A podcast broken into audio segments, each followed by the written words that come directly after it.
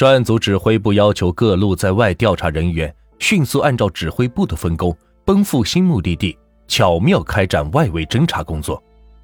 刘和副支队长带领重庆、湖北调查组十余名侦查员迅速的赶赴湘西，彭春雷副支队长带领监狱调查组六名侦查员迅速的赶赴平江，李鹏奎支队长、冰铁强副局长带领十余名侦查员。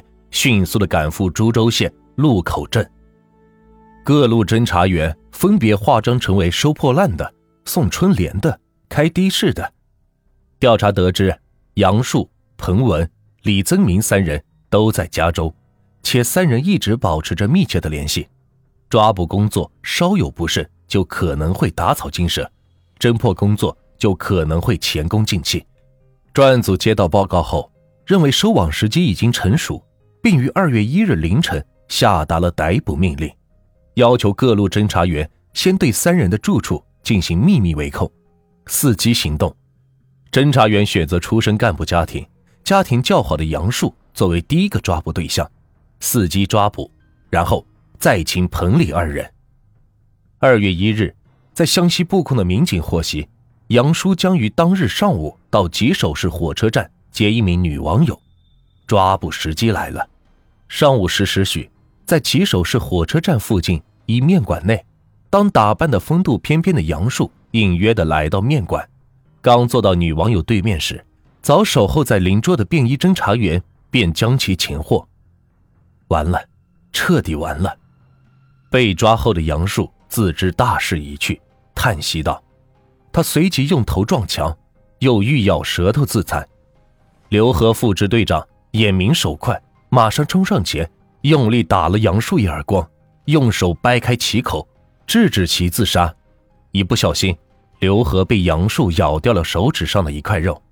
通过突审，杨树便很快的竹筒倒豆子般交代了其伙同彭斌文、李增明持枪杀人的犯罪事实。民警还从杨家搜到了一把小口径的手枪。看到民警从自己家中找出手枪，杨树家人都不相信。这是真的，都不相信刚出狱的杨树又犯下了滔天大罪。二月一日晚十时许，守候在株洲县路口的侦查员以低保户需要登记填表为名，敲开了李增明在株洲县路口镇的家。回家准备过小年的李增明也被申请。李增明在一九九二年因贪污罪被判处无期徒刑，二零零四年四月获假释。彭斌文一九九零年因抢劫、盗窃被判刑，此后多次加刑。二零零三年四月刑满释放。二人与杨树同在湖南省第一监狱服刑时结识，三人服刑期间就不思悔改，经常在一起切磋作案经验，并相约出狱后搞点大路。二零零四年十月左右，杨树从亲戚手中借了一万元钱，纠集彭李二人，决定选择开高档车的人。作为目标，伺机抢劫。他们首先通过另一个狱友在贵州购买了一支仿五四式的手枪，一支六四式手枪，以及十二发子弹、三桶炸药。随后，他们坐火车来到湖北宜都，用假身份证办理了银行卡，购买了胶带纸等作案工具，并自制了六个简易炸弹，相约一旦遇到民警拦截盘查，就持枪反抗，引爆炸弹。十一月十七日晚七时许，三劫匪在宜都市某公园门口持枪劫持了该信访办的副主任刘某。交警梁某驾驶的黑色桑塔纳轿车到宜都附近的一座山上后，用胶带纸将车上两人的手脚捆住，抢走现金两千元以及两部手机、银行卡，将受害人藏进车厢尾，开车向湖南方向逃窜。在湖南沅陵县的一座山上。三人威逼刘某二人说出银行卡密码，但因银行卡磁条被消磁而无法取款。得知梁某的警察身份后，害怕事情暴露的彭某等三人用领带将刘梁二人勒死，还用刀在两人身上是乱捅。彭斌文在割下梁某的睾丸和阴茎后，将尸体抛至沅陵县的一偏僻山洞。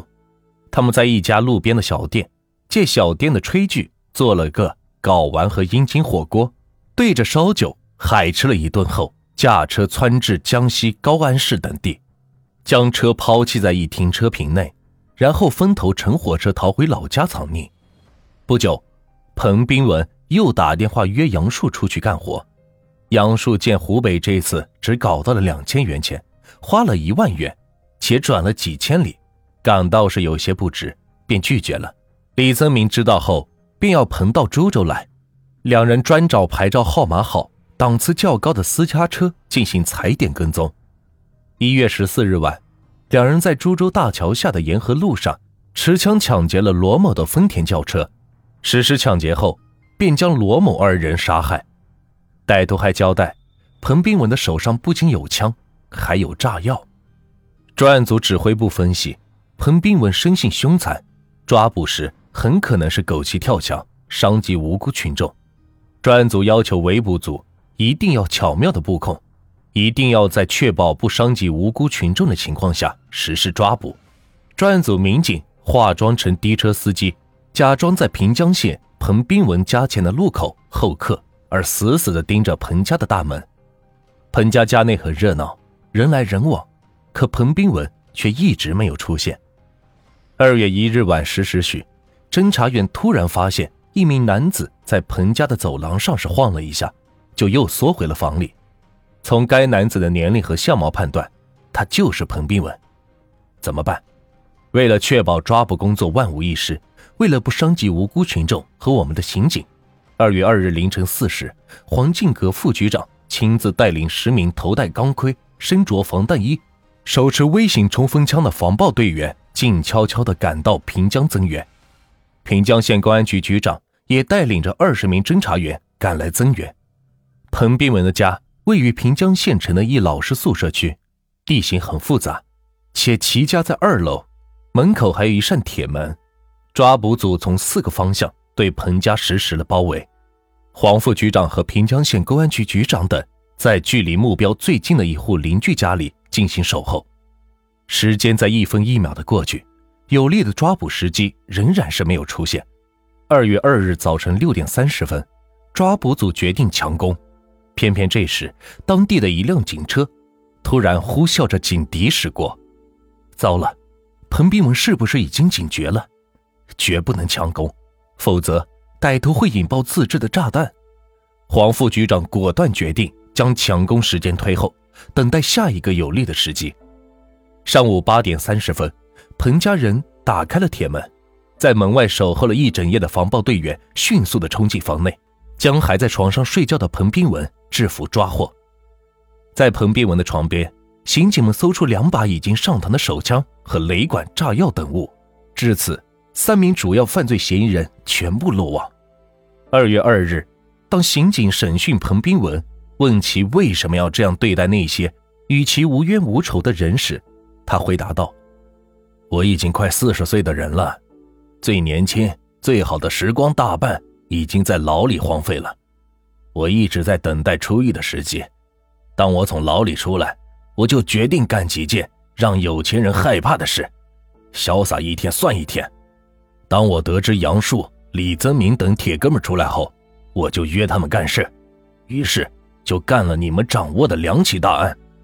刑警问其在湖北宜都怎样逃脱警方的追捕时，他回答：“我们进入湖南湘西境内。”偷了一块湖南牌照的，换在了车上，然后昼伏夜行，将挟持的两男子押到了湘西某山上后处理，将车开到江西抛车。刑警带着疑惑继续审讯彭斌文。株洲一案中，女死者乳房下十厘米长、两厘米宽的伤口是怎么一回事？他回答道：“这是我准备掏女的心肝，找个地方下酒吃。”歹徒罪行令人发指，歹徒还交代他们三人在贵州持枪抢劫两次。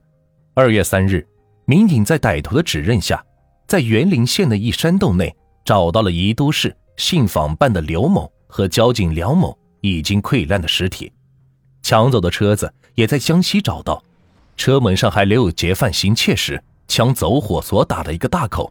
大年三十，民警们从棘手押回了贩卖枪支。给该团伙的犯罪嫌疑人吴光，给案件画上了一个圆满的句号。